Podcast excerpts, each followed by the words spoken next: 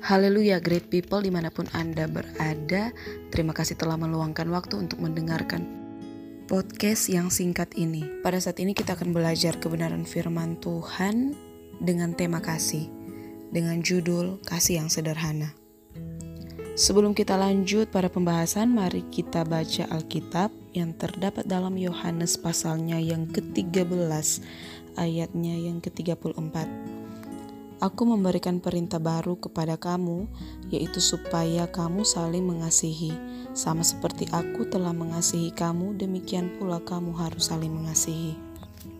Kasih yang sederhana. Apa itu kasih yang sederhana?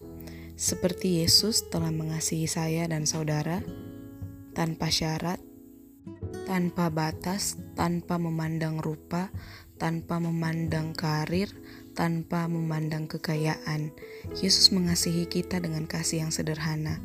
Kalau Tuhan mengasihi, ya Dia mengasihi. Dia tidak memiliki syarat-syarat tertentu dalam mengasihi. Inilah kasih yang sederhana, tetapi memiliki nilai yang mahal. Yang Tuhan mau agar kita memiliki kasih sederhana ini, mengasihi sesama tanpa memandang rupa, tanpa memandang harta, tanpa memandang hasta. Kasih yang menerima apa adanya, dan Tuhan mau kita memiliki kasih ini. Kasih Yesus, kasih yang murni, kasih yang tulus, dan kasih yang sederhana. Terima kasih Tuhan Yesus memberkati. Haleluya.